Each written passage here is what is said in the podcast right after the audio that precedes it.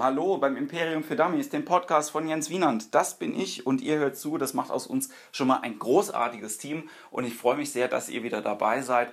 Ähm, ich komme gleich zu meinem heutigen Gast, aber vorher muss ich noch zwei, drei andere Sachen erzählen. Und zwar fange ich ganz aktuell an. Wir haben heute Freitag und gestern war ich bei einer großartigen Veranstaltung, die hieß Fuck Up Nights. Und bei den Fuck Up Nights erzählen Menschen von ihren ja, persönlichen Scheitern, von ihrem karriereorientierten Scheitern oder von ihrem beruflichen Scheitern, wie auch immer. Und ich habe da gestern auch sprechen dürfen und es war eine sehr, sehr krasse Erfahrung.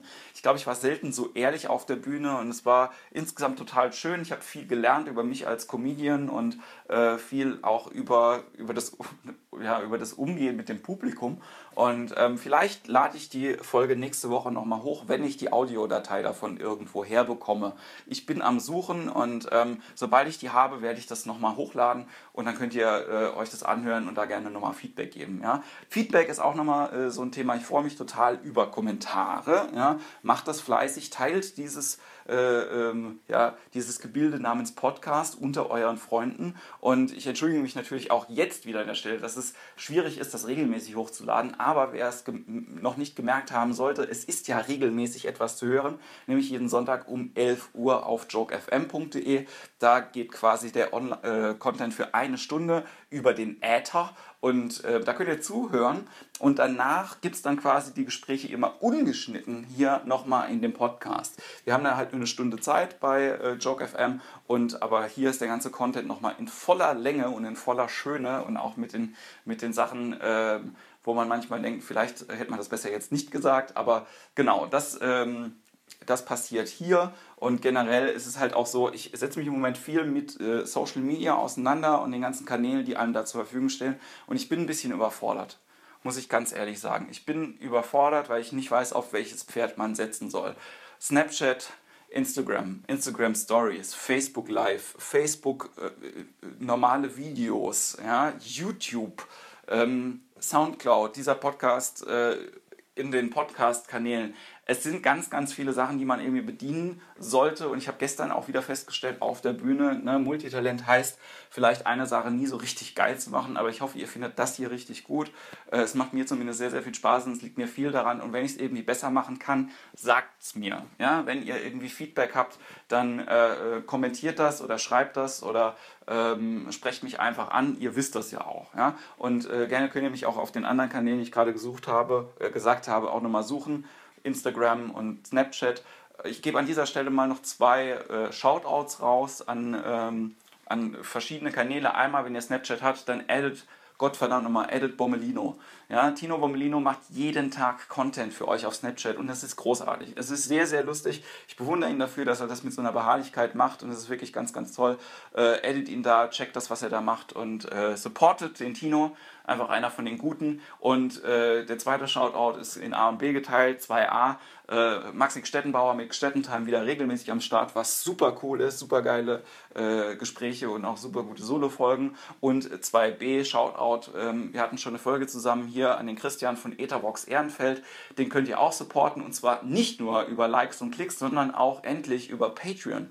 Wer Patreon noch nicht kennt, ich erkläre das kurz, das ist wie Crowdfunding, aber nicht auf ein gewisses Datum gemünzt, sondern über einen längeren Zeitraum. Das heißt, es gibt eine Zielsumme X und wir versuchen das zusammen quasi zu founden äh, und zwar monatlich. Ja? Das heißt also, ihr könnt monatlich Künstler eurer Art äh, eurer Wahl unterstützen, eurer Art vor allen Dingen, ähm, Künstler eurer Wahl unterstützen mit einem Betrag, der euch äh, selber als äh, ermessen erscheint. Ich überlege das auch zu machen für den Podcast oder für andere Dinge oder für etwas, das es noch gar nicht gibt. Ja, ich ähm, habe mir vorgenommen, im Oktober so eine Art, ja, ich sag mal 30-Tage-Challenge zu machen, wo ich einfach Content rauskloppe, immer so fünf Minuten, äh, wo ich ein bisschen Inhalte ähm, euch zur Verfügung stelle. Ich gehe davon aus, dass wenn ihr diesen Podcast hört, ihr euch im weitesten Sinne für Content interessiert, der was mit Comedy zu tun hat oder mit Impro oder mit Künstlerdasein etc. Und ich habe äh, mir so ein paar Sachen zurechtgelegt und würde die gerne peu à peu verarbeiten. Ich weiß aber noch nicht, auf welcher Plattform ich das mache. Ob ich das bei Facebook mache oder bei Instagram Stories oder bei Snapchat. Ähm, schreibt mir doch einfach, was euch da irgendwie am liebsten ist und ähm, dann können wir mal gucken, was man damit macht. Genau. Und äh, zu meiner heutigen Folge ähm, kann ich sagen, ich hatte eine großartige Gesprächspartnerin. Es hat sehr, sehr viel Spaß gemacht. Und zwar war das Julia Games Martin von Suchtpotenzial. Und ähm, wir hatten wirklich einen tollen Talk. Und wenn ihr Suchtpotenzial noch nicht gesehen habt, geht raus, schaut euch die beiden Mädels an. Es ist wirklich super witzig. Die sind mega talentiert. Ich bin gespannt, was da noch alles passieren wird in nächster Zeit. Äh, der Talk äh, ging in die eine Richtung, ging aber auch in die andere Richtung. Ihr werdet es gleich hören. Mir hat Spaß gemacht und ich hoffe, es macht euch auch Spaß. Wie gesagt, Feedback immer sehr, sehr gerne. Ich freue mich darüber. Und äh, ja, jetzt zum Talk mit Julia.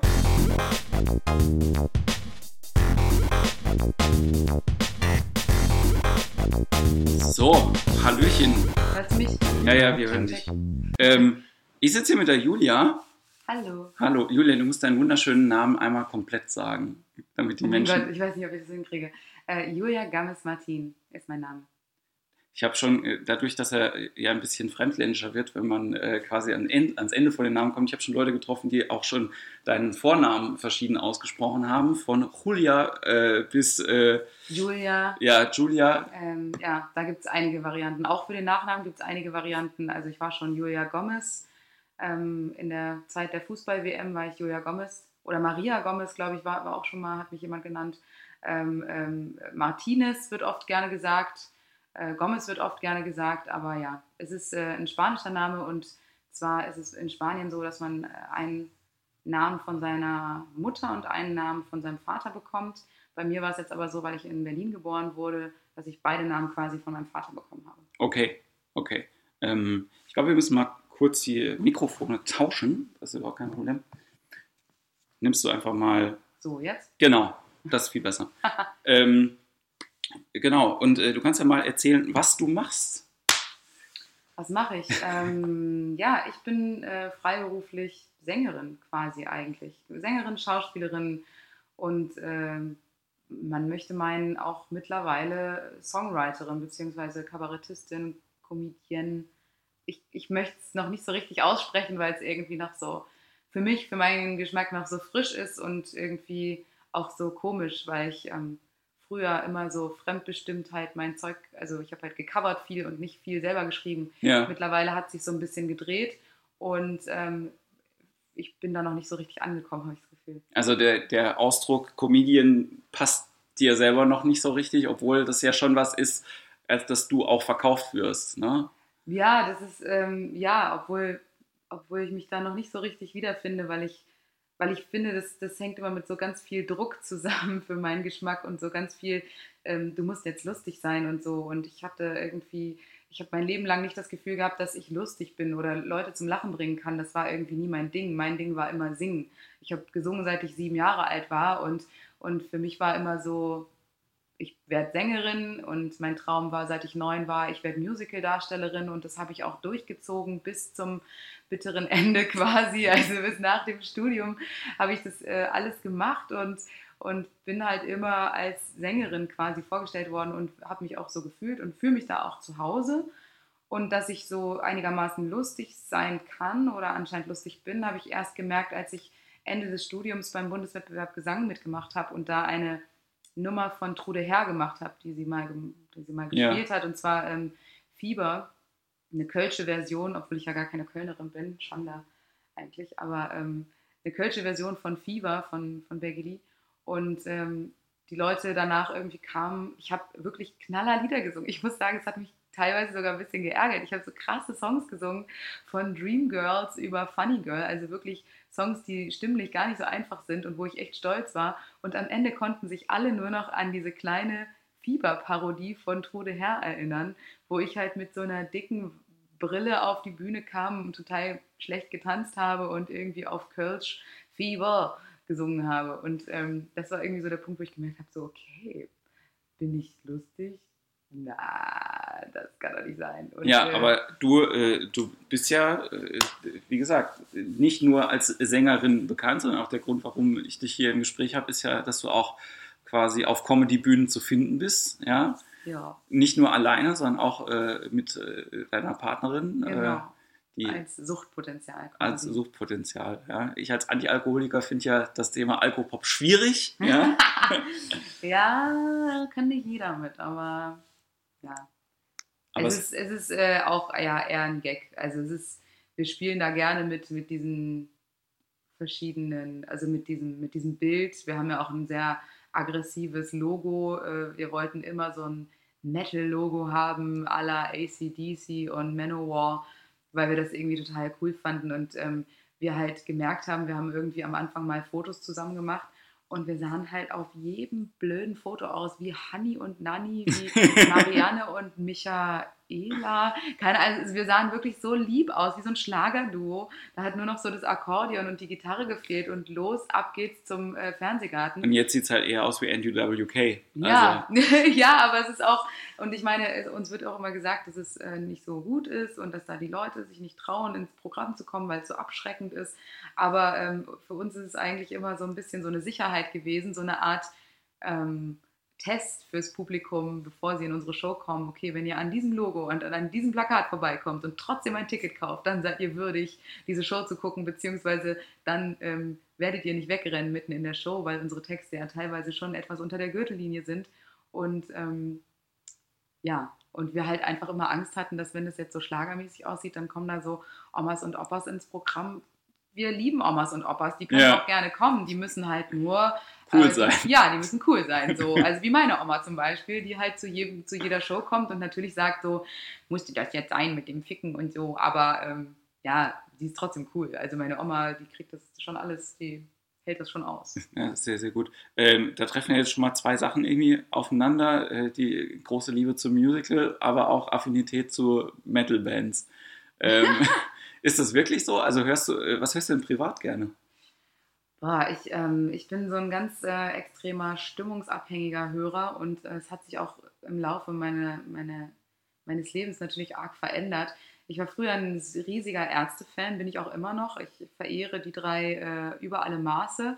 Ich ähm, kenne alle Texte auswendig, ich liebe die Songs. Ich war auf jedem Konzert, wenn sie in Berlin gespielt haben, war ich immer da mit meinen ganzen Freunden und so. Ich habe früher aber auch total gerne Blumentopf, fettes Brot gehört und, ähm, und Fanta 4 und so. Aber ähm, ich muss sagen, bei den Ärzten, bei Tote Hosen waren nicht so ganz so mein Ding, aber da ist ja eh so eine kleine Fehde irgendwie zwischen den Fans, dann bin ich doch auch, also alles, was gitarrenlastig ist, was irgendwie eine Liveband hat, hat für mich einfach immer eine Faszination. Meine Eltern haben mich irgendwann zu den Stones mitgenommen, äh, als ich 13 oder 14 war und das war für mich auch voll geil. Also Olympiastadion Berlin und dann rocken da diese alten Herren irgendwie voll die Bude. Das war voll geil für mich. Hattest du dein erstes Konzert oder was du schon? Nee, nicht das erste. Ich glaube, also Ärzte war auf jeden Fall eins meiner ersten, genauso wie Fettes Brot.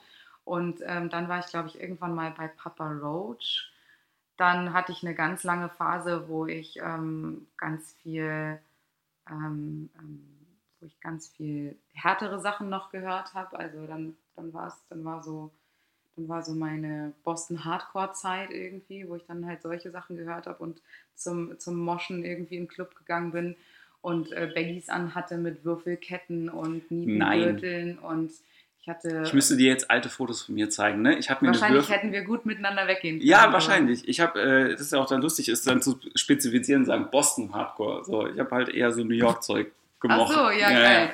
Ja, es war halt, äh, ich meine, das war, das war so eine Zeit, da, da war in Berlin immer so das Silver Wings und das Matrix und das Rocket, das waren halt so die, die, da war irgendwie, da war eine große Szene und mein Freund damals, der war halt voll zu tätowiert, so alle die ganzen Arme zu bunt gehackt, so ein Sleeve on und ähm, auch äh, viel Straight Edge Szene und so ein Kram und das war irgendwie so zwischen 16 und ähm, oder zwischen 15 und, und 19 war das halt voll meine Welt so. Und dann meine ganzen Freunde, mit denen ich auch immer noch total gut befreundet bin, manche sind noch in der Szene, manche eben nicht mehr.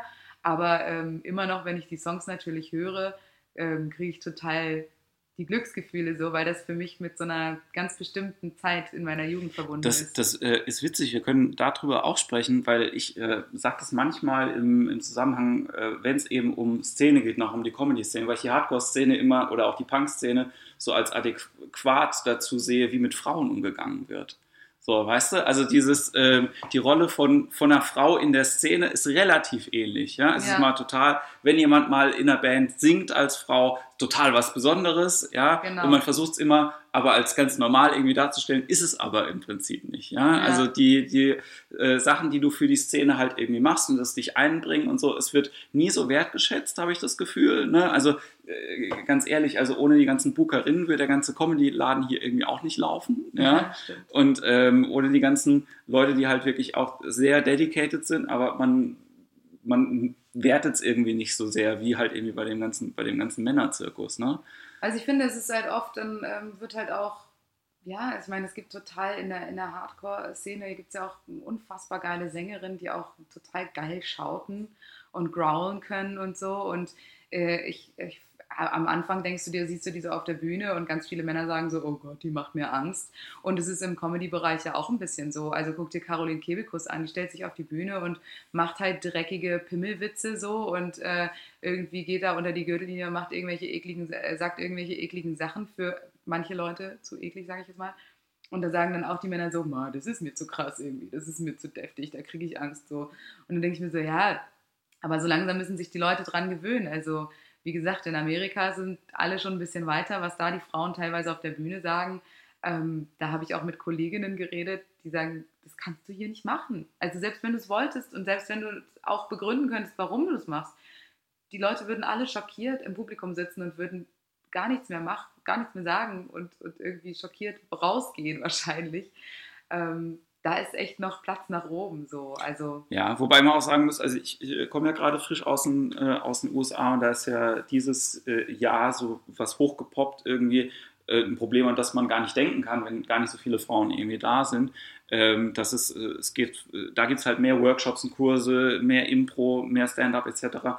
Und äh, die, die Szene ist ein bisschen größer insgesamt natürlich von den Leuten. Und dann kam jetzt halt irgendwie raus, dass äh, mehrere Frauen halt irgendwie belästigt worden sind. Ja? Und eine hat das jetzt mal quasi veröffentlicht und es gab so ein, also wirklich so, ein, so eine Welle von, äh, von Leuten, die gesagt haben, ja, das und das passiert gerade auch bei uns. Ja? Und da kommen ganz viele Sachen auch hoch, die mit, äh, also mit äh, Randgruppenerfahrungen insgesamt was zu tun haben, ne? wo man halt irgendwie merkt, so, okay, ähm, das sind dann andere Probleme, die denken wir hier noch gar nicht im Moment. aber belästigt von Kollegen, von Ja, von Lehrern äh, irgendwie blöd angefasst oder wenn du halt irgendwie in einer Impro-Gruppe spielst und du wirst immer zur Nutte gemacht, ja, oder wenn du halt irgendwie immer von einem, von einem Host blöd angesagt wirst, ja, aufgrund von irgendeiner, äh, irgendeiner Geschichte. Also das waren auch Sachen, wo ich, ich saß dann halt in so einer Gruppe von, von keine Ahnung, wir waren zu zu 100 oder so und dann fangen da rechts und links irgendwie die Mädels an zu heulen und ich denke so, was, was passiert hier gerade? So, wo bin ich, wo bin ich hier gelandet? Ja. Aber es ist halt wirklich so, ne, dieses äh, emotional aufgewühlt sein und ich glaube, das ist halt auch einfach so ein, also ich bin, ich bin kein Frauenrechtskämpfer, ja, so, ich denke halt immer so, ich kann nur Sexist sein, so, das ist das Einfachste, was, was ich machen kann, ja, so, weil ich kann es nicht richtig machen, ja, so, ich, ver- ich versuche immer ausgewogen, wenn Shows zu sind, Frauen zu buchen, ja, halt einfach um zu sagen, ey, ähm, das äh, sollte halt bei, also alles sollte halt irgendwie vertreten sein. müssen aber halt auch welche da sein und Genau. müssen halt auch gute da sein. Also ich finde halt auch albern zu sagen, okay, wir buchen jetzt einfach Frauen, ne, weil eine Frau dabei sein muss. Dabei ist sie nicht mal gut und ich finde, da fängt dann halt auch an für uns alle irgendwie das Problem, für uns Frauen, dass wenn dann irgendwie ähm, auf Teufel komm raus Frauen auf die Bühne gestellt werden, obwohl sie gar nicht viel zu sagen haben. Ich sage jetzt auch nicht, ähm, dass die keine Berechtigung haben, auf der Bühne zu stehen, aber manchmal ist es halt einfach, dass dann das Problem entsteht, dass dann eben Kollegen, männliche Kollegen sagen, ja, die ist ja nur dabei, weil sie eine Frau ist. Und wenn ich den Spruch höre, dann zieht sich bei mir halt alles zusammen, weil ich mir denke, okay, ähm, worüber reden wir hier eigentlich? Also ich meine, jeder hat seine Chance, jeder wird eingeladen und es gibt hier keine Quote. Also es gibt im Comedy Ja. keine Quote. Es ist, du, du musst keine Frau einladen. Und ähm, deswegen ist der Spruch, die ist ja nur hier, weil sie eine Frau ist, total albern, weil wir haben keine Pflicht, eine Frau einzuladen. also es ist nicht so, dass wir irgendwie wie bei, äh, bei den großen Firmen und, und Riesen jetzt irgendwie da eine Quote, eine Frauenquote haben und irgendwie bei jeder Comedy-Show muss eine Frau dabei sein. Nein, es ist natürlich schön, weil es irgendwie abwechslungsreich ist und vielleicht dann thematisch auch was für die Frauen dabei ist im Publikum, auch für die eine oder andere, die sich jetzt mit den Männern nicht identifizieren kann oder so. Obwohl ich da finde, ehrlich gesagt, bei vielen Frauen sitzen, also bei uns auch in unserem Programm sitzen viele Männer im Publikum, die sich totlachen und Spaß haben. Und genauso andersrum sitzen viele Frauen in Pro- Programmen, wo Männer sind, sprich, die Auswahl es steht jedem, der eine Show bookt, im Grunde frei. Ich finde, man sollte buchen, was man möchte und was man gut findet und was man unterstützenswert findet irgendwie. Ne? Und wo man auch sagt, okay, das, das mögen die Leute und da, da, da geht es voran so. Ja, und ich glaube, es kommen auch viele nach, die jetzt gut sind. Ja, habe ich so das Gefühl. Also jetzt, jetzt gerade in den letzten paar Jahren wirklich so ein paar Leute auch ähm, auf der Landkarte erscheinen, wo ich sage so, wäre mir, wär mir das Geschlecht jetzt auch egal. Es ist einfach gut, was da rauskommt. Ja, also, und ähm, solange dieser Strom nicht aufhört, glaube ich, äh, aber wenn man sich anschaut, wer der Entscheid also wer auch oft Entscheidungen trifft, ja, oder wer, äh, wessen Stimme man irgendwie hört, wir leben halt immer noch in einer, leider in einer, in, einer, in Deutschland mit Zielgruppenoptimierung zwischen 14 und 49, was ja auch nicht die Zielgruppe von Live-Publikum Ja. ist. Ja, ähm. Ich weiß nicht, wie das bei euch ist. Wie, wie, sieht, wie sieht euer Fan aus, außer deiner Oma? Ah, meine Oma natürlich, die ist 87, die feiert es natürlich hart. Meine Eltern. Nein, und an sich, ähm, ich, äh, ich weiß gar nicht so genau. Also äh, im Grunde, wir spielen ja viel so Kabarettläden ganz äh, in Deutschland und so ganz normale Theater. Und die Zielgruppe an sich bei diesen Theatern ist halt einfach, ich würde jetzt mal sagen, 30, zwischen 30 und 60, würde ich jetzt mal behaupten. Und ähm, Leute, die halt ins Theater gehen, sich Tickets kaufen, die kosten halt zwischen 15 und 35 Euro.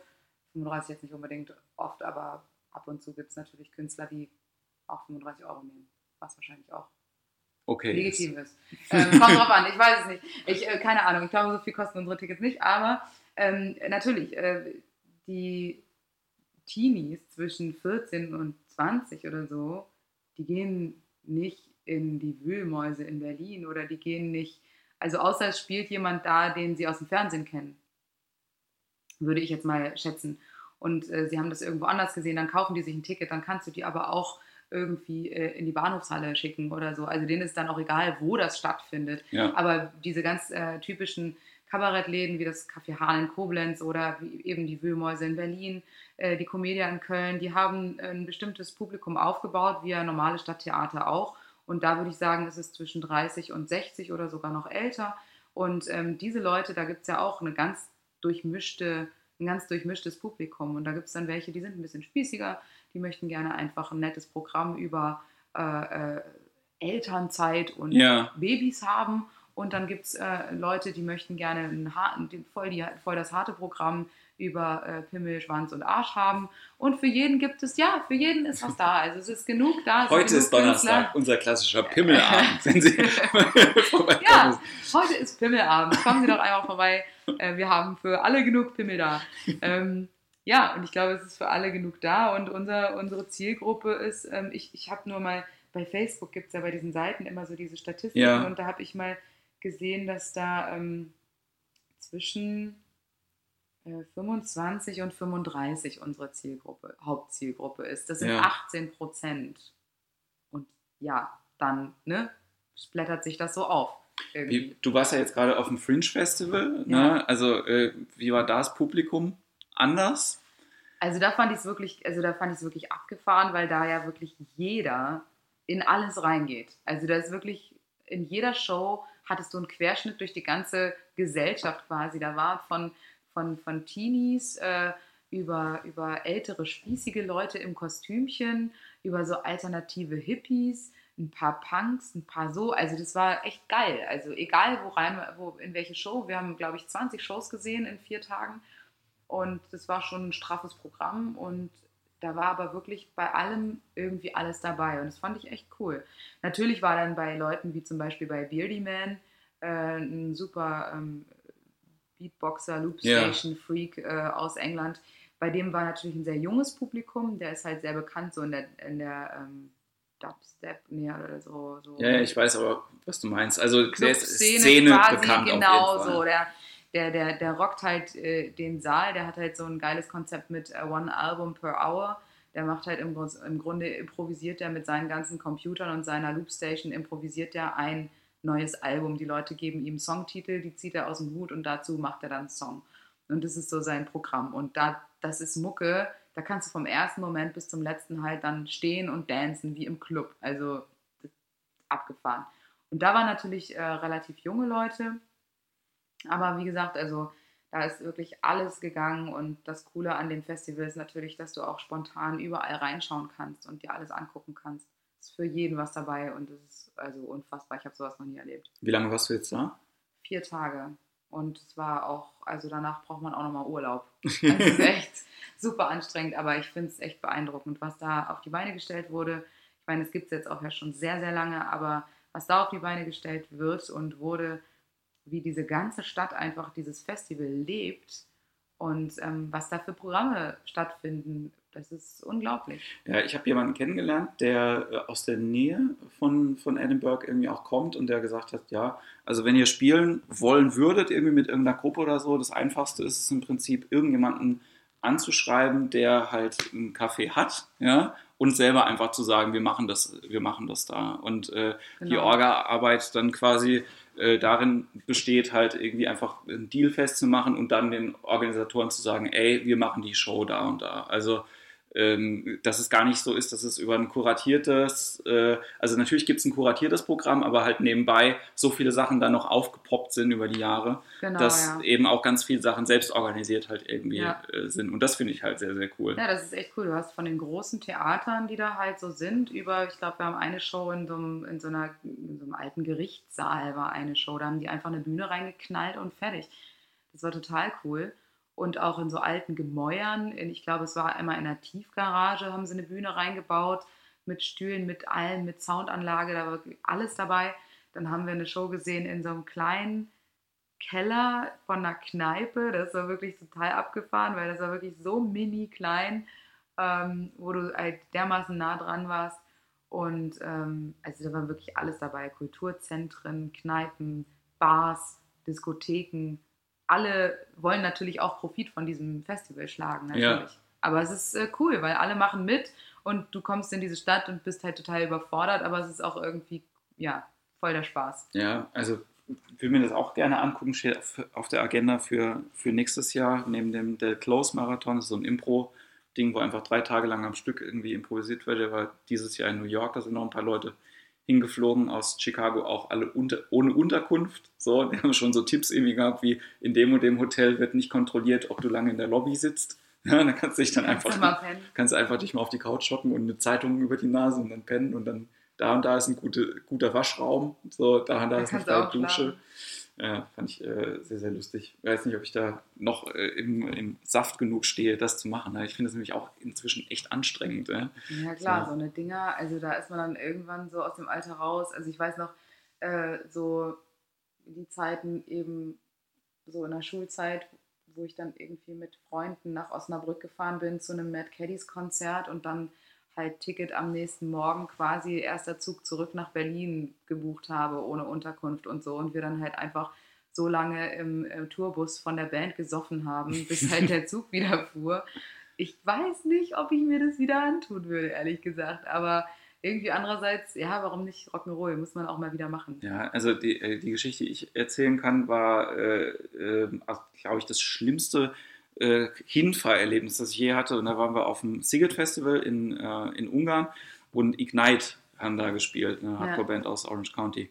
Und ähm, wir, die haben quasi auf dem Festival gespielt und die haben aber noch eine, eine Clubshow gespielt, unweit von Budapest, in einem Dorf namens Gödelö, ja, was ich auch nur kannte, weil äh, meine damalig beste Freundin da in der Nähe geboren worden ist. Und ähm, also ich glaube, das schlimmste Gefühl, was man haben kann, ist in einem Zug zu sitzen, in einem Land, wo du die Sprache nicht sprichst und nicht zu wissen, ob dieser Zug in die richtige Richtung fährt, der einfach 20 Minuten nicht anhält. Okay. So, es war halt einfach ja. so, ich gedacht habe so, wo, wo sind wir? Ja, dann, wir hier, ja. dann hat der Zug angehalten, wir sahen keinen Bahnhof, ja, und dann haben wir geguckt und dann haben wir einfach gemerkt, okay, der Bahnsteig ist halt einfach viel zu klein für den Zug und dann sind wir halt über so, keine Ahnung, wie lang so ein Zug ist, 500 Meter Schotterpiste dann halt irgendwie bis zu dem, äh, bis zu dem äh, Ding gelaufen. Dann haben wir gefragt, wo die Location ist. Ein Taxifahrer, dass der uns da hinbringt. Der hat uns einfach nur gezeigt, in welche Richtung das ist und ist weggefahren. Das war halt wirklich absurd. Ja, aber dafür da. war das eins von den besten Konzerten, die wir je erlebt haben. Und okay. äh, das Schöne war dann, dass wir dann quasi von den äh, weil die kannten uns quasi auch schon so ein bisschen. Ne? Man, wenn man früher auf Konzerte gegangen ist, ja, passiert euch, da können wir gleich drüber sprechen, aber ja. ne, man hat das ja auf Konzerten, wenn man Leute vier, fünf Mal irgendwie sieht und die sagen nicht nur Hallo, sondern man quatscht irgendwie quatscht miteinander. Mal, ja, ähm, ne, der, äh, den Sänger von Ignite mochte ich dann nicht mehr so gerne, weil der meine Ex-Freundin damals angebaggert hat. Ja? Die Sau. die Sau. Und ähm, und dann hat uns die Vorband quasi mitgenommen auf ähm, wieder zurück auf das Festivalgelände, was ganz schön war. Also es war aber wirklich einfach dieses Gefühl, irgendwie in diesem Zug zu sitzen und irgendwo hinzufahren und zu denken, boah, Alter, nee, das äh, weiß ich nicht, ob ich das brauche. Aber die, die, Frage, habt ihr, habt ihr schon nicht nur Facebook-Follower, sondern auch Leute, die euch, äh, also die mehrmals kommen? Ja, ja, ja. Wir haben ganz coole, wir haben ganz coole Dauer Gäste oder kann man Dauergäste sagen, aber so Fans, die halt immer wieder da sind. Wir haben Horst aus Karlsruhe, an dieser Stelle Grüße an Horst, ähm, der schon diverse Male da war und sich auch schon ein T-Shirt bedruckt hat und so, total geil. Ähm, wir haben so ein paar Mädels auch aus der Karlsruher Ecke, die dann halt teilweise bei Brust für die Welt BHs auf die Bühne geworfen haben. Ähm, Jürgen aus, äh, aus der Nähe von Aachen, der war auch schon, der ist auch schon nach Berlin gereist, als wir in den Wühlmäusen gespielt haben. Also das ist echt so herzensgut, ja. Und auch aus Ulm haben wir auch ein paar Leute, die halt immer da sind. Berlin natürlich auch. Und es ist irgendwie aber für uns auch total schön, irgendwo anzukommen und dann irgendwie siehst du jemanden im Publikum und sagst so, ach guck mal, der ist wieder da oder die ist wieder da oder so. Ne? Das ist irgendwie, ja, ich finde, das tut ganz gut, mal ab und zu dann irgendwie mal so bekannte Gesichter zu sehen, weil man hat nicht in jeder Stadt jemanden, den man kennt.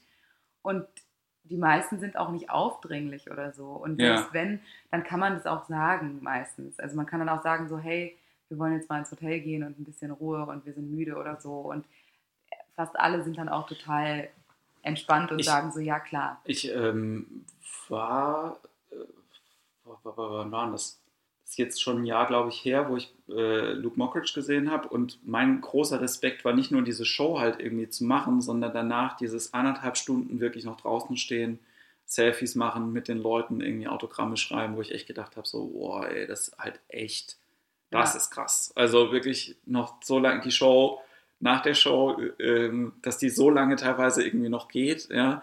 Und ähm, weil ich glaube, dass es halt genauso anstrengend ist. Ne? So, also ich versuche mich da selber jetzt immer so ein bisschen in, in, den Locations, wo ich dann halt meistens in einer Multifunktion irgendwie bin, dann immer nochmal, also selber dann nochmal zu den Leuten eben an den Tisch zu gehen, zu fragen, ob es denen gefallen hat oder ja. ne, äh, wie sie es fanden oder ob sie das erste Mal da waren oder öfter da waren.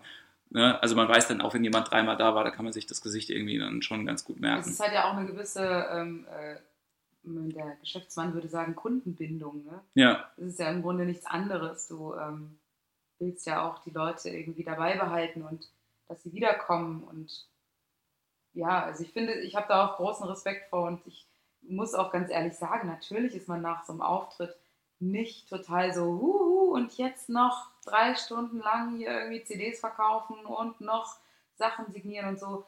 Aber ganz ehrlich, wenn man dann da vorne steht und mit den Leuten quatscht, dann ist es immer total nett und voll schön. Und dann ist man irgendwie froh, dass man es gemacht hat, weil, ja, weil es einfach wirklich total interessant ist auch. Und weil es auch schön ist, die Leute machen einem Mut und man ist halt in einem bestimmten Stadium. Ich meine, wir füllen keine riesen Hallen und wir sind in einem Stadium, wo wir auch, ich meine, sagen mal so, ja, hörst du bestimmt total oft, aber du hast eine ganz tolle Stimme. So, oder hörst du bestimmt total oft, aber du spielst total gut Klavier. So, und dann denke ich mir so, ja, hm, aber man hat auch mindestens genauso oft Zweifel.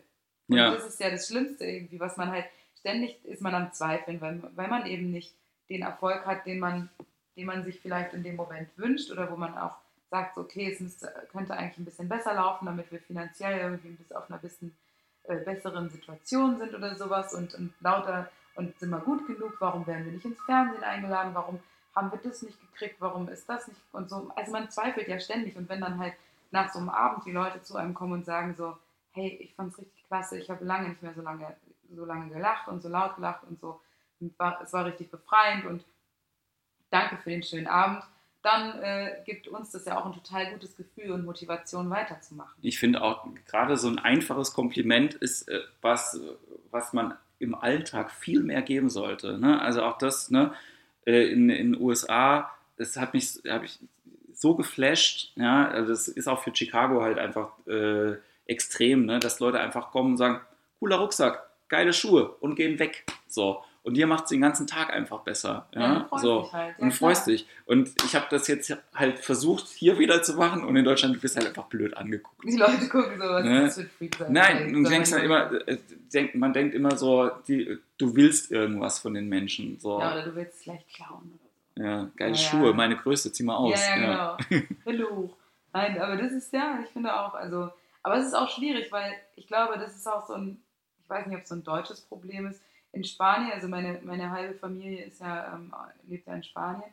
In Spanien wird es auch viel öfter gemacht. Also es wird viel öfter gesagt, so, ähm, ach, also wenn meine Oma irgendwie mit mir durch die Stadt geht, dann werde ich da wie so ein goldener Esel rumgeführt und dann hier so mal, ach, ist sie nicht hübsch und sie ist leider singt so toll und das hat sie natürlich alles von mir und ah, und so, also so geht es halt die ganze Zeit.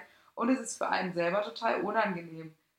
Warum eigentlich? Ne? Also, Ja. weil eigentlich ist es ja was Schönes, ein Kompliment zu bekommen, aber irgendwie schickt es sich nicht, oder es ist irgendwie in Deutschland auch nicht angebracht, oder hat man das Gefühl, sich darüber zu freuen, so richtig offen und ehrlich. Es ist irgendwie dann schnell, weißt du, ich meine, wenn du zu jemandem sagst, hey, du siehst toll aus, Dankeschön. Ja, Ja. ich weiß. So, weißt du, so nach Ja. dem Motto, das, ja, das traut sich keiner so richtig. Und ähm, ich glaube, da müssen wir alle ein bisschen an uns selber arbeiten und ich äh, bin da auch ganz vorne mit dabei, weil ich auch sage, ich kann das auch gar nicht gut, Komplimente annehmen. Ich bin dann auch immer so total so, mm, mm, mm, ist dann immer so, danke.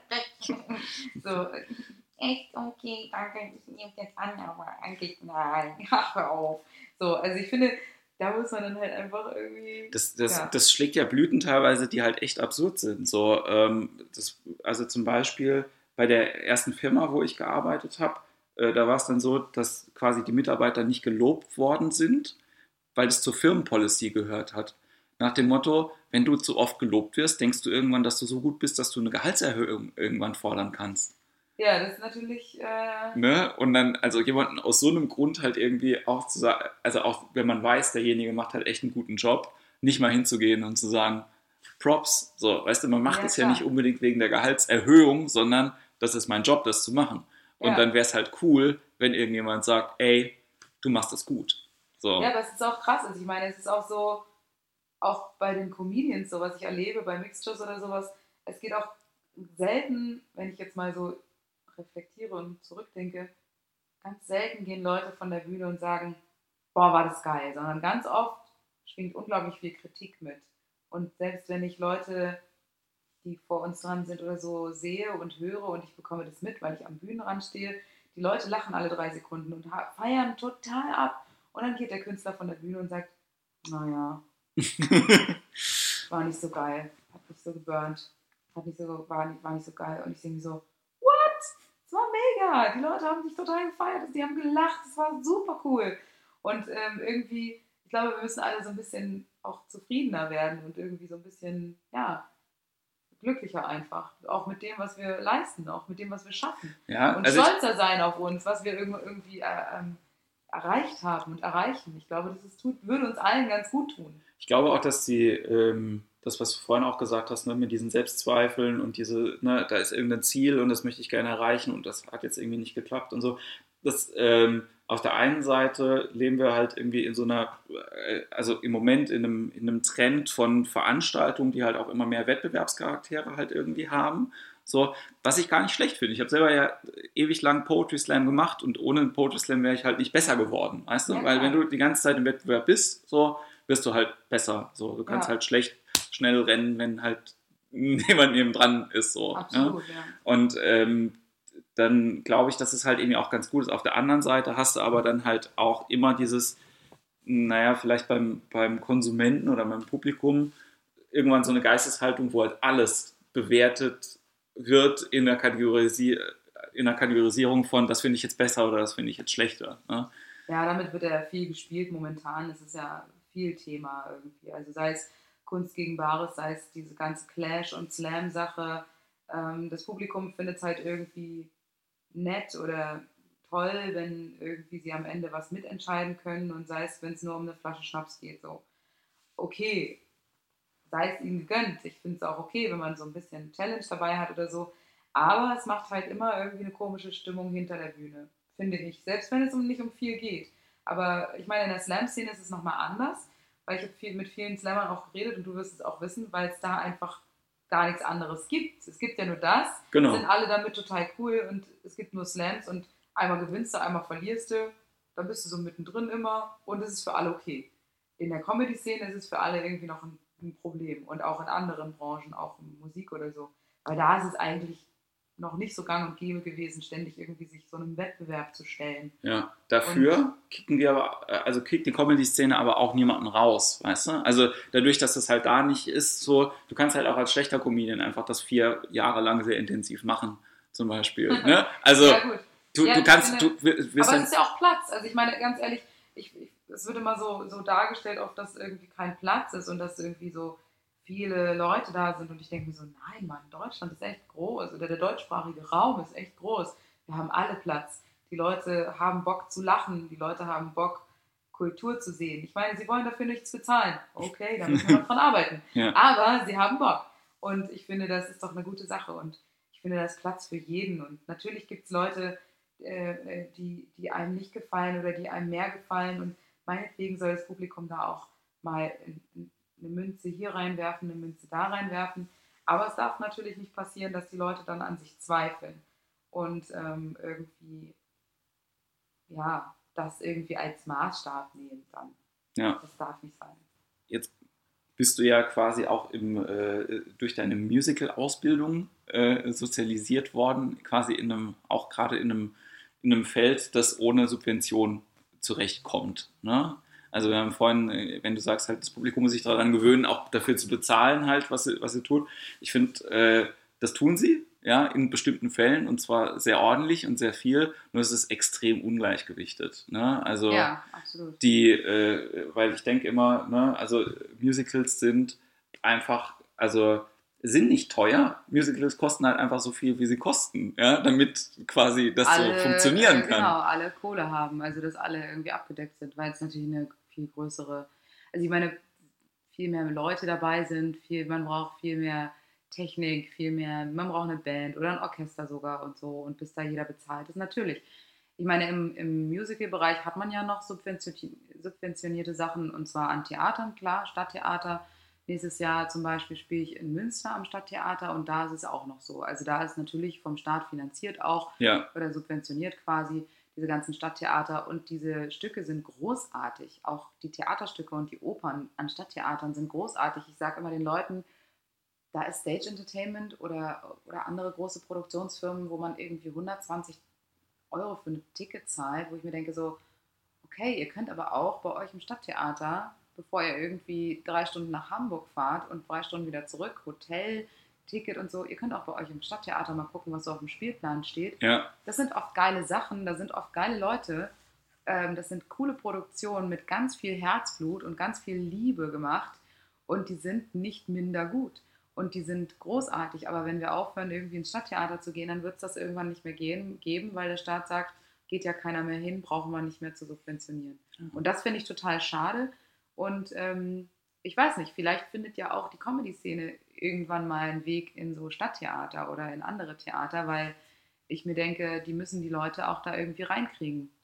Also, weil so langsam sterben, so bitter es klingt, aber dem Stadttheater auch die Abonnenten weg. ja, Und ich finde, ähm, alle Intendanten dieser Welt sollten mal langsam ein bisschen umsatteln. Nicht unbedingt umsatteln, aber vielleicht mal so langsam den ein oder anderen mit reinflechten.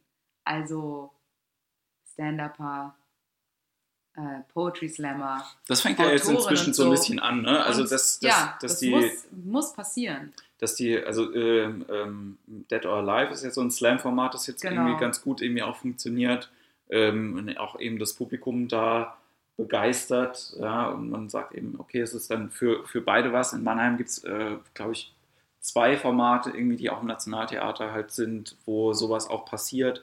Ähm, und ich glaube, so langsam findet da sowieso halt ein, ein Umdenken statt oder muss da halt irgendwie auch stattfinden. Ich meine, auch die Bühnen, bei denen ihr spielt, ja, äh, ist ja auch dementsprechend, eigentlich könntet ihr auch für jüngeren Leuten spielen. Ja? Also wer da nur die Strukturen, die natürlich da sind in der Comedy durch äh, Booking und eine Vorläufe von anderthalb Jahren und man hat ein Programm und verkauft das dann etc.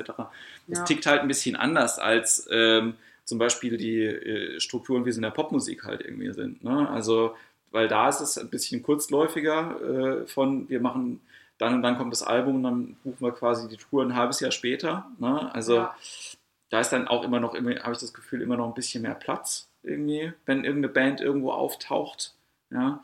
Ähm, und das glaube ich, wenn man, wenn man sich diese großen ganzen Strukturen anschaut, ich bin ja ein riesen, riesen Fan davon, irgendwie strukturiert zu denken und zu gucken, wie machen das andere, warum funktioniert das und das bei denen halt irgendwie ganz gut. Ja? Und wir sprechen ja im Moment nur von Theater, Musical und Comedy und wenn du dann noch die anderen Kleinkunstsachen halt irgendwie mit reinnimmst, so, oder Jazz, finde ich, ist immer ein super Beispiel dafür, wie eine relativ junge Kunstform es schafft, sich zu institutionalisieren, zu selbst organisieren. Ja. Ähm, bis äh, zu, also es gibt so zum Beispiel den Jazzverband äh, Baden-Württemberg und die füllen zum Beispiel auf, ja, wenn halt irgendwie eine Location halt irgendwie sagt, wir würden das gerne machen, wir haben ja nicht genug Kohle für die Künstler, dann füllt der Jazzverband quasi, sagt irgendwie ja. 150 Euro am Abend muss für einen Musiker halt einfach drin sein und äh, wir gucken halt, dass das quasi damit ja, subventioniert quasi wird. Quasi eine, eine, Kulturförderung sozusagen. Genau. Ja, ich finde mit solchen Sachen, ja, Kulturförderung generell in mehreren Dingen. Also ich meine, heutzutage, ich finde, ich finde all diese Formate, die es momentan gibt, wo irgendwie kostenloser Eintritt ist, diese ganzen Mixed-Shows, offene Bühnen und so weiter und so fort, die haben alle ihre Berechtigung und das ist ja auch schön und gut und es ist ja auch vor allem für die Künstler gut, sich auszuprobieren vor Publikum und so. Es hat, ist natürlich alles immer so ein zweigleisiges Schwert, äh, zweigleisiges, ein zweigleisiges Schwert. Ein zweigleisiges Schwert. Hm, interessant, äh, Frau Gonzali, was haben Sie sich dabei gedacht? Ein zweischneidiges Schwert, weil ja, auf der einen Seite wird der Zuschauer so ein bisschen konditioniert, naja, ich kriege ja den ganzen Abend irgendwie hier äh, volles Programm, muss da nichts für zahlen, außer mein Bierchen, war. Und geil, so, so stelle ich mir das vor. Und wenn dann halt irgendwie eine Veranstaltung kommt und auf einmal 10 Euro kostet, dann sagt er, das ist aber teuer.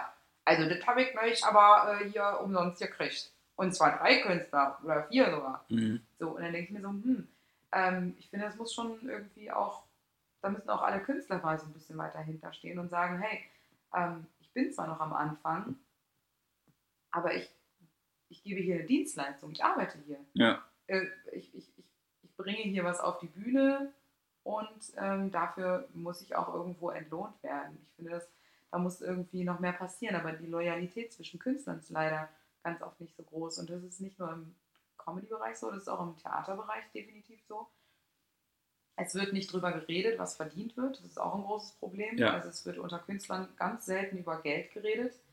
Und ähm, das ist wirklich das, gefährlich. Das geht ja auch sogar so weit bis, und ich sage jetzt keine Namen, aber ein paar von äh, unseren Kollegen irgendwie im ähnlichen Alter, die jetzt irgendwie Managementverträge unterschrieben haben und ich irgendwie sage, Jungs, Vorschuss? Habt ihr schon mal von dem Wort Vorschuss gehört? Und sie einfach sagen, nee, habe ich noch nie gehört.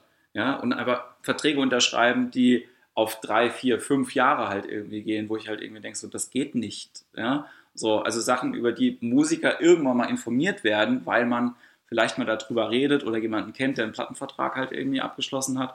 Da weiß man so ein bisschen, das sind Strukturen, ja, an die denkt man halt irgendwie. Ja, ähm, aber das ist halt das Ding. Also ich glaube, ähm, ich, ich will auch niemandem was Böses unterstellen, auch keinen Agenturen oder so. Jeder macht sein Business, jeder macht seine Geschäfte.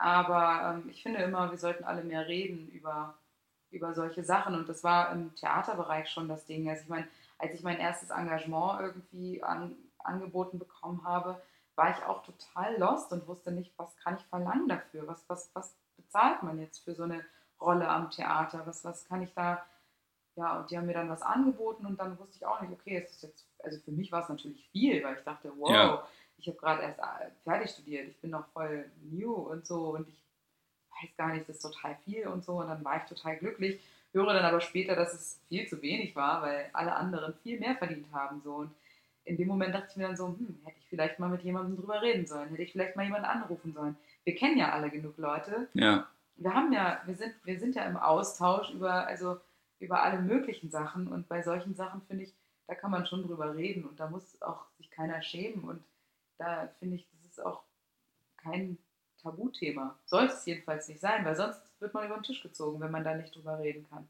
Dann, äh, ja, dann, dann sagen alle äh, Veranstalter oder auch andere Künstler oder so, ja, äh, das ist halt so, hier kriegt halt jeder nur 10 Euro Fahrtkosten und ein warmes Essen.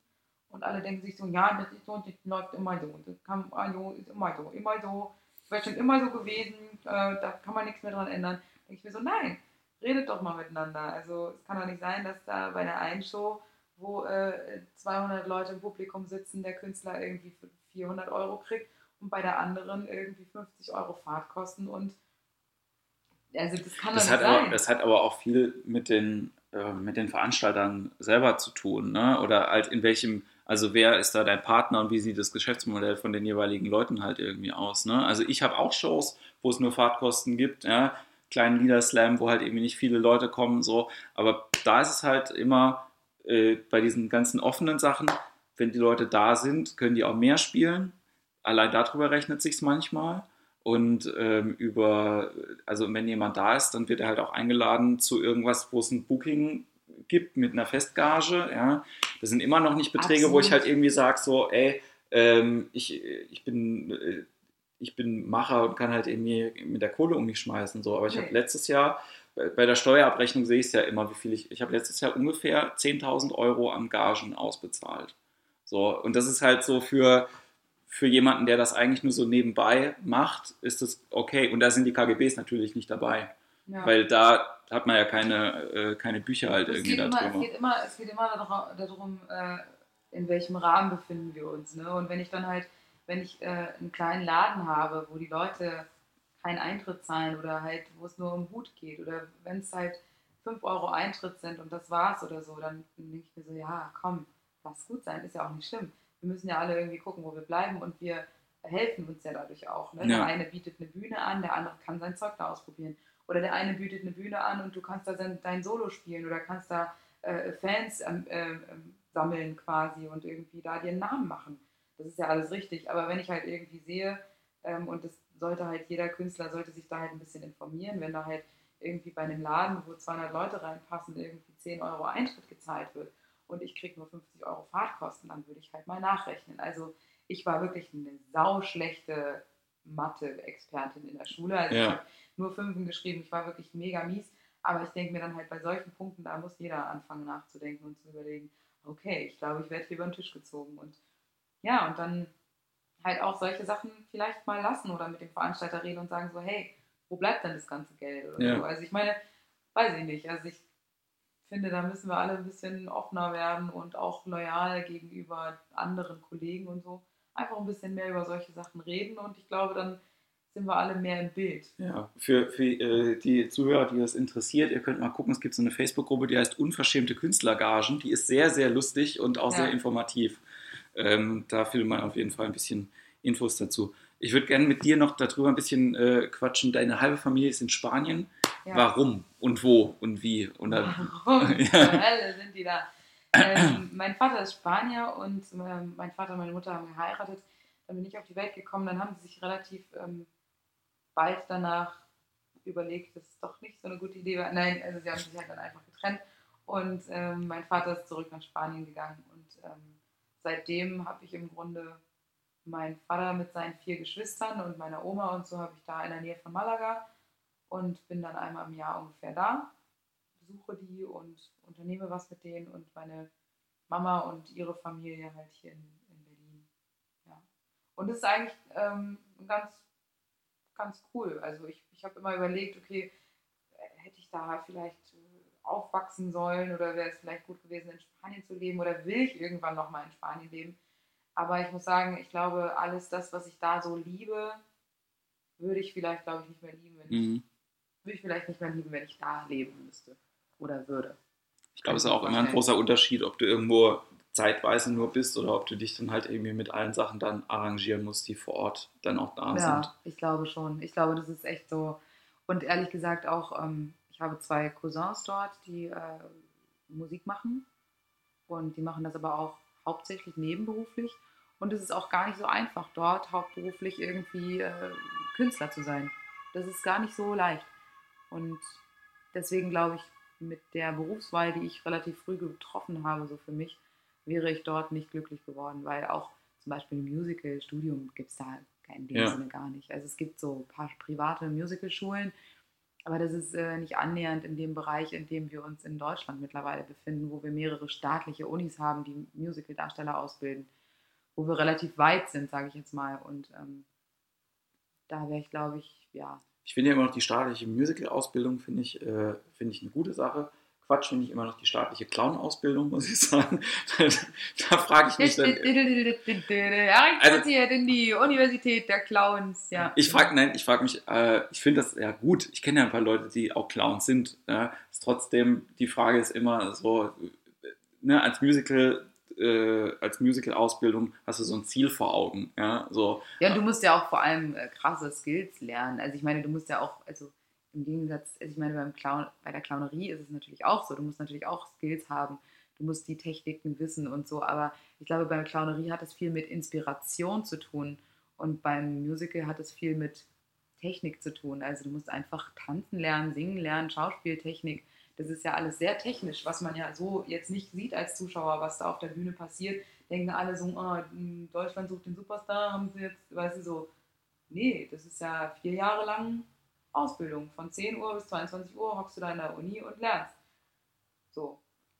Und tanzt. Und singst. Und tanzt und singst und machst und tust und weinst und lachst und ja. Ich finde Clownerie, ich weiß es nicht, ich, ich, ich habe noch nie irgendwie so einen Clown-Workshop oder sowas mal gemacht. Was muss man beachten, wenn man Clown sein will? Ich habe ich hab mal einen gemacht. Ähm, das war ähm, viel ähm, so, also Sachen, die ich äh, quasi aus der Improvisation auch teilweise kenne, allerdings in einem anderen, in einer anderen Schwere. Ne? Also dieses äh, Impulse aufnehmen und zu gucken, was, was macht das mit einem Körper und wie fühlt sich das an und was sagt dir das dann vielleicht irgendwie auch. Es ist ganz viel, also es ist eine sehr emotionale Arbeit, die du halt irgendwie auch, äh, auch machst und ich glaube, das ist auch sehr anstrengend, das zu machen. Ich habe auch, also wie gesagt, ich habe ich disrespekte nicht irgendjemanden, der diese Kunstform macht. Ich finde nur einfach ne, von, dem, von dem Aspekt, ich, bin, ich möchte gerne Künstler werden, ja, ist die staatliche Clownausbildung für mich das Richtige, um später äh, ja. gebucht zu werden, ja. weil ich, in meinem Kopf habe ich halt immer so die Familie, die halt sagt, Günther, Günther, der Kleine hat Geburtstag. Wir haben jetzt zwei Clowns. Einer hat eine staatliche Ausbildung und der andere nicht. Wen buchen wir? Ja, ja genau. So, und das habe ich halt, das verstehe ich manchmal nicht so richtig. Aber bei Musicals finde ich das halt. Am Ende guckt da ja eh keiner drauf. Auch bei der Musical-Ausbildung guckt da keiner drauf. Also es ist jetzt noch nie so gewesen. Ähm, du meinst, ich hätte noch Chancen jetzt? Du hättest noch Chancen. Also ich meine, es ist noch nie so gewesen, dass äh, bei, einem, bei einem Musical oder bei so Musical-Produktionen irgendwie darauf geachtet wird, ob jemand eine staatliche Ausbildung hat oder keine oder so. Klar, bei der Einladung an sich zu der Audition kann es helfen, aber selbst da gibt es die Möglichkeit, du kannst dich bei der ZAV bewerben, äh, für eine, für, um da in die Kartei aufgenommen zu werden. Was ist die ZAV? Zentrale Arbeitsvermittlung für Künstler. Das ist im Grunde das Arbeitsamt der Musical-Darsteller oder Arbeitsamt der Schauspieler. Ähm, die haben im Grunde in Berlin eine eigene kleine Zentrale, nur für Musical-Darsteller. Und da sind dann halt zwei Leute, die sind so für uns verantwortlich. Auch für Schauspiel gibt es das und die sind im Grunde vom Staat, vom Staat die Arbeitsvermittlung für Schauspiel, Kunst, Musik und so weiter und so fort. Und ähm, da kannst du in diese Kartei kommen und die schicken dir dann Einladungen zu den Castings zu. Okay. Wenn du da im Pool bist quasi, also wie eine Castingagentur. Und im Grunde, wenn du diese Einladungen kriegst, dann, dann musst du dich halt aber wie an, jeder andere auch äh, beim Theater bewerben, wenn eine Einladung kommt und dann laden sie dich ein oder eben nicht. Und da kommt es natürlich ein Stück weit darauf an, was du auf deinem Lebenslauf stehen hast. Und da musst du dich wie bei jedem anderen Job auch hocharbeiten, so ganz klar. Und im Endeffekt, ich kenne von meinen Musical-Kollegen, ist die Hälfte von staatlichen Schulen, die Hälfte äh, eben nicht. Ja. Und da ist dann so aufgeteilt zwischen äh, wirklich Autodidakt oder private Schule. Und alle sind gleichermaßen beschäftigt oder eben nicht beschäftigt. Also macht gar keinen großen Unterschied. Ja. Was sind denn, was sind denn jetzt Sachen, die du äh, persönlich irgendwie noch, also du bist äh, extrem breit aufgestellt, ne, mit dem, was du, was du machst, ähm, durch äh, Gesang eben äh, an, an Theatern, Bühne, du hast Suchtpotenzial, du machst aber nebenbei noch ein Bandprojekt, wenn ich das richtig gesehen habe. Genau, ich habe noch zwei äh, Coverbands. Eine, eine Swing-Damenkapelle mit, ähm, wo wir im Grunde ähm, sind acht Frauen und machen Cover von Rammstein, Ärzten und äh, solchen Bands, Knorkator vor allem, mit Swing. Das macht ziemlich Laune. Und dann eine ähm, Soul- und Funk-Coverband. Und mit beiden spielen wir halt sowohl Konzerte als auch Gala-Geschichten bei Firmen. Ähm, wobei das Geschäft total zurückgegangen ist. Die Leute wollen und können nicht mehr so viel Geld ausgeben für eine Band. Die kaufen dann lieber einen DJ. Mhm. Ähm, früher haben wir total viel gespielt, aber acht Leute zu bezahlen, das ist ja, da befinden wir uns auch wieder in so einem Raum. Ne? Das ist dann halt auch wieder über Geld reden. Ähm, da muss man dann halt auch immer mit den Leuten quatschen. Okay, es sind halt, wenn du eine Band willst, ich krieg so oft Anfragen für die Band, aber das ist halt, das kann ich einfach nicht annehmen, leider. Ja. Weil ich habe da ja auch eine Verantwortung sozusagen für die Band. Bist du da auch Und, quasi, ähm, also die, die, die Ansprechperson dann Nicht dafür? hauptsächlich, nicht hauptsächlich, wir sind ähm, wir, bei der Funkband ist es ein bisschen aufgeteilt und bei der Damenkapelle ist es ähm, vor allem unsere Saxophonistin, aber es kommen natürlich immer mal Anfragen so über meine Facebook-Seite. Ich habe ja auch eine, also eine private Künstlerseite, Julia Gams über meinen Künstler, also über meinen Namen quasi. Und da kommen dann auch manchmal Anfragen von Leuten, die mich irgendwo gesehen haben und gesagt haben, okay, magst du bei uns auftreten und wenn ja, in welcher Kombination wäre das möglich? Dann Ja. sage ich denen, okay, ich könnte jetzt kommen mit einem Pianisten, ich könnte kommen mit einem Gitarristen, dann mache ich halt so Rocksachen. Ich könnte kommen mit der Swingband oder mit der Funkband. Und natürlich, wenn ich dann sage, okay, ähm, die Funkband und die Swingband, die kosten also Minimum 3000 Euro für einen Abend, da spielen wir zwei Stunden Programm, Ja. Bums aus, mit Anfahrt und so Kram. Und da ist aber Technik noch nicht drin und nichts. Und dann schlucken die meisten natürlich schon und das können sich natürlich nicht viele leisten. Aber das muss halt drin sein, dass für jeden der Band quasi 250 Euro irgendwie drin Ja. sind. Weil, ja, das liegt natürlich auch ein bisschen daran, wenn wir mehr Jobs hätten, könnte man vielleicht im Preis sogar runtergehen, aber Die, die Frage ist ja halt auch einfach generell, ne? es gibt äh, diese, äh, diese Rechnung, ja, äh, wie viel muss ich denn verdienen am Tag, um über die Runden zu kommen und das irgendwie auch zu machen als Selbstständiger, ähm, äh, gebe ich dir total recht, da müsste man einfach viel mehr darüber sprechen, ja, also gerade bei den, bei den Freiberuflern fängt das jetzt so ein bisschen an, ich habe mal so ein, so ein äh, Rechenbeispiel für Grafiker halt irgendwie gesehen, für Fotografen und so weiter. Und du kommst halt einfach auf einen, auf einen Stundensatz, der dann halt dementsprechend ist. Und der muss, also wenn wir irgendwie in den Zug steigen und fahren halt irgendwie nach Hinteröschelsbach, um da halt irgendwie 15 Minuten zu machen, dann ist Ja. das halt trotzdem Arbeitstag. So, also ist egal, ob man dann halt irgendwie Abendfüllen spielt oder halt irgendwie nur 15 Genau, das Minuten. habe ich dann auch gesagt, so, weil dann manchmal Leute kommen und sagen so, ja, ich sag denen halt den Preis und dann sagen die, ja, äh, es sind aber auch nur, äh, sind aber auch nur 50 Leute da. Dann sage ich, ja, aber ich habe ja die gleiche Arbeit. ja, Also, ja, äh, aber ähm, das ist ein ganz kleiner Raum. Ich so, ja, ist scheißegal, ich habe die gleiche Arbeit. Ob ich da jetzt äh, eine Stunde spiele, zwei Stunden spiele, ob da jetzt 50 Leute sitzen oder 5000 Leute, es ist für mich der gleiche Job. So. Und ich habe den gleichen Aufwand und deswegen ist da auch keine Diskussion. Ne? Und früher war das alles einfacher. Keine Ahnung, als ich noch studiert habe, da war mir das auch relativ wurscht. Als Student ist es ja erstmal geil, wenn du überhaupt irgendwie nebenbei ein bisschen Geld verdienst. Aber ähm, mittlerweile muss man dann halt auch irgendwann sagen, okay, stehe ich jetzt für 100, 100 Euro, gehe ich jetzt wirklich für 100 Euro nach so und so und mache den Job oder lasse ich es halt bleiben, weil du machst dich auch irgendwann kaputt. ja. Wenn ich jeden 100-Euro-Job annehmen würde, der, der angefragt wäre, dann ähm, hätte ich kein Leben mehr. Dann würde ich, dann, dann würde ich tot in der Ecke liegen irgendwann. So. Aber du bist ja Gott sei Dank noch sehr lebendig. Ähm, Genau.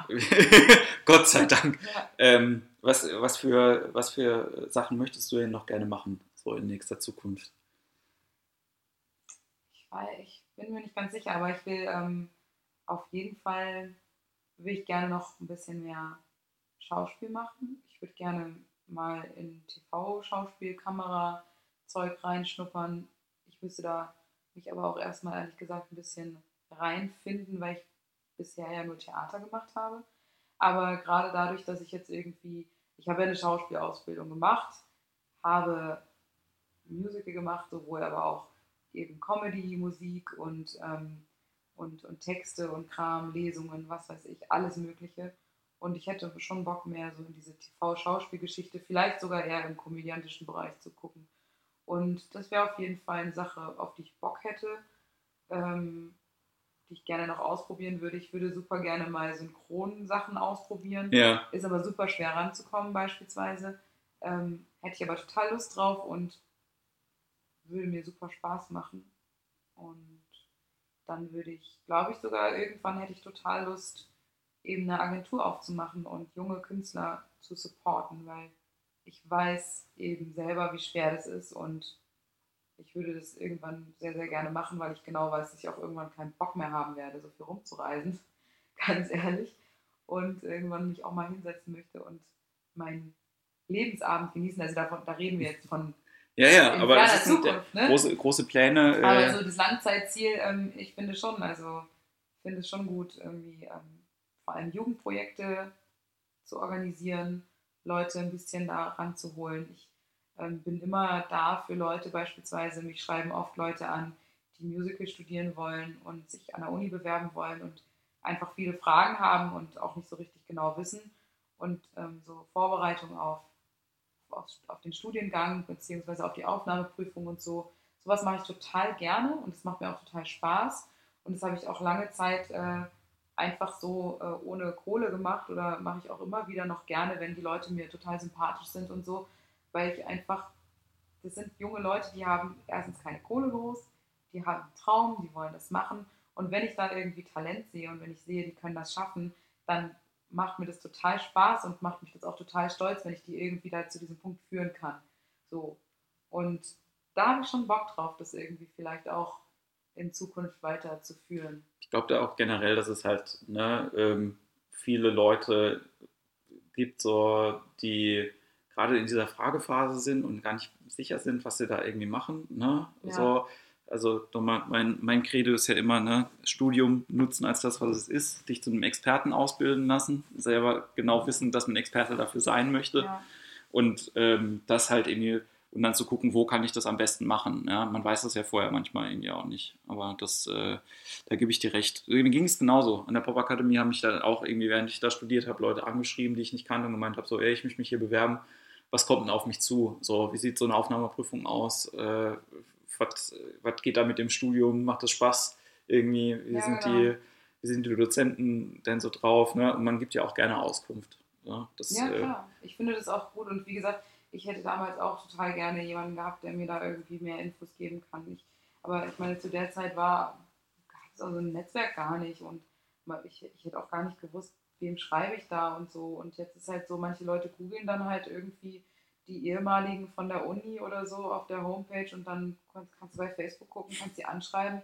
Und ich finde das total cool. Also ich habe da teilweise echt so tolle Leute kennengelernt, äh, junge Leute, die das machen wollen und die nicht so viel Ahnung haben, die auch, wo die Eltern vielleicht auch nicht so dahinter stehen beispielsweise. Das ja. ist ja auch ganz oft. Ich, ich bin total ein glückliches Kind gewesen, schon immer, weil meine Mutter von Anfang an, ich meine, die war diejenige, die gesagt hat, komm, du singst so gerne, willst du nicht in Chor gehen, du singst so gerne, willst du nicht Gesangsunterricht nehmen und so. Die hat mich überall Tanzunterricht und so, die hat mir alles ermöglicht und als ich gesagt habe, ich möchte ein Musical machen, da hat die nicht mit der Wimper gezuckt. Die hat gesagt, ja, bitte mach das. Die ist mein größter Fan, die war schon immer stolz auf mich ähm, und, und deswegen konnte ich mich immer frei entfalten und das alles machen. Aber es gibt einfach so viele Leute, wo die Eltern halt das nicht ernst nehmen und zu so sagen, ja, ja, so, also das nicht, das nicht ernst nehmen und auch ähm, die Kinder dann nicht unterstützen und auch sagen, das ist kein ehrbarer Beruf oder kein richtiger Beruf oder so. Das macht, macht es doch als Hobby, aber nicht als Job und so. Das, das habe ich mir äh, auch mal überlegt vor ein paar Jahren und es ist jetzt auch gerade wieder so, ne, eigentlich müsste man an Schulen gehen und einfach sagen, ey, pass auf, äh, neben den, neben den ganzen Sachen, die im Arbeitsamt halt irgendwie angeboten wird, es gibt halt so ein großes Feld, ja, das ist die Selbstständigkeit und da gibt es halt irgendwie noch das und das und das und das und das. Das muss ja nicht unbedingt was Kreatives sein, ja, sondern einfach, ne, ich wusste das halt einfach auch nicht in der 10. Klasse, ja, dass man halt selbstständig sein kann. Ja, ja klar, so. also ich meine, der, der, der, Automat beim Arbeitsamt spuckt ja nicht aus, irgendwie werd doch Comedian oder, oder, oder werd doch irgendwie, mach doch eine Agentur auf oder keine Ahnung, also solche Sachen kommen selten dabei raus, weil das alles noch total veraltet und altmodisch ist einfach. Und ich finde, ja, da, da, da passiert schon viel, aber es wird viel zu wenig Kohle in die Bildung von, von Jugendlichen und in die Weiterbildung von Jugendlichen gesteckt, auch in die Information. Ich meine, in den Großstädten geht es vielleicht noch, aber auf dem Dorf, ganz ehrlich. Hast du also keine Chance, irgendwie auch an die Infos ranzukommen? keine Chance, die wissen nicht, wa- was da ist und wa- was, was es gibt. Und da ist ja auch nichts an Kultur. Also was, wann sehen die denn mal einen Künstler live auf der Bühne oder so? Also das gibt es ja wirklich höchst selten. Und gerade auch ähm, Eltern mit einem geringen Budget, die können sich das ja auch nicht leisten, mit ihrem Kind ins Theater zu gehen oder sowas. Also ich finde, da muss irgendwie mehr passieren. Und ich finde, das kann man auch Man kann auch selber ein bisschen was machen. man kann auch selber ein bisschen was machen im Kleinen und, und vielleicht irgendwann im Großen, wer weiß. Aber ich finde, da kann auf jeden Fall, da geht noch einiges.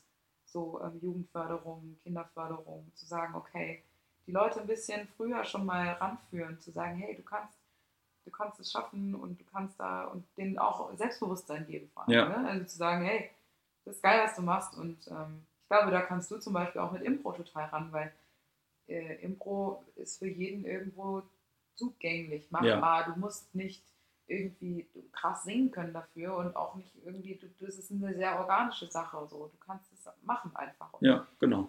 Ich finde, das ist, glaube ich, vielleicht eine gute Sache, um da Jugendliche ranzuführen.